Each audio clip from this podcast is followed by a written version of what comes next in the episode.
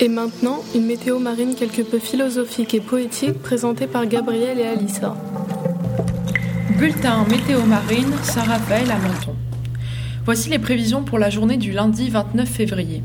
Vent est à nord-est 6 à 7, s'orientant secteur ouest 3 à 4, par l'ouest cet après-midi. Rafale.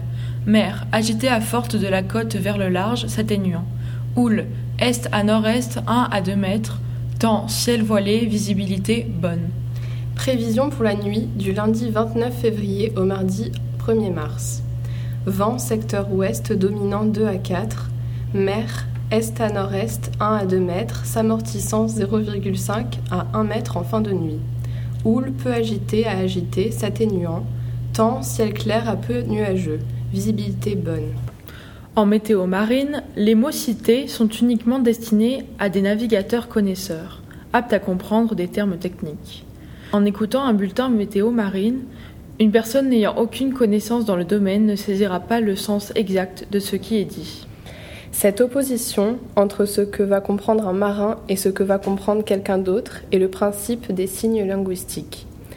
Le terme signe linguistique a été créé par le linguiste suisse du XXe siècle Ferdinand de Saussure dans son cours de linguistique générale.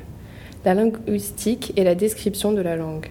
Ferdinand de Saussure distingue dans l'ensemble des signes qui forment la langue deux aspects, le signifiant et le signifié. Le signifiant est l'image acoustique d'un mot, sa représentation matérielle.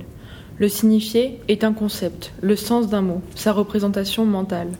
Donc, à l'écoute d'un bulletin de météo marine, un marin connaît le signifiant et le signifié des termes techniques utilisés, tandis qu'une personne n'écoutant que pour le plaisir ne connaît que le signifiant des mots.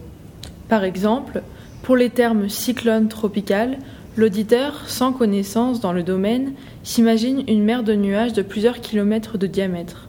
Le navigateur, lui, ajoute dans son esprit à cette visualisation matérielle le fait qu'il s'agisse d'un phénomène tourbillonnaire engendrant, des vents moyens supérieurs ou égaux à 64 nœuds de force 12.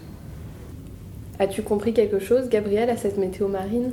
Je n'ai pas tout compris des termes techniques de cette météo marine, mais cependant, c'était très agréable. Il y a une certaine poésie et une musicalité, et euh, ça fait rêver.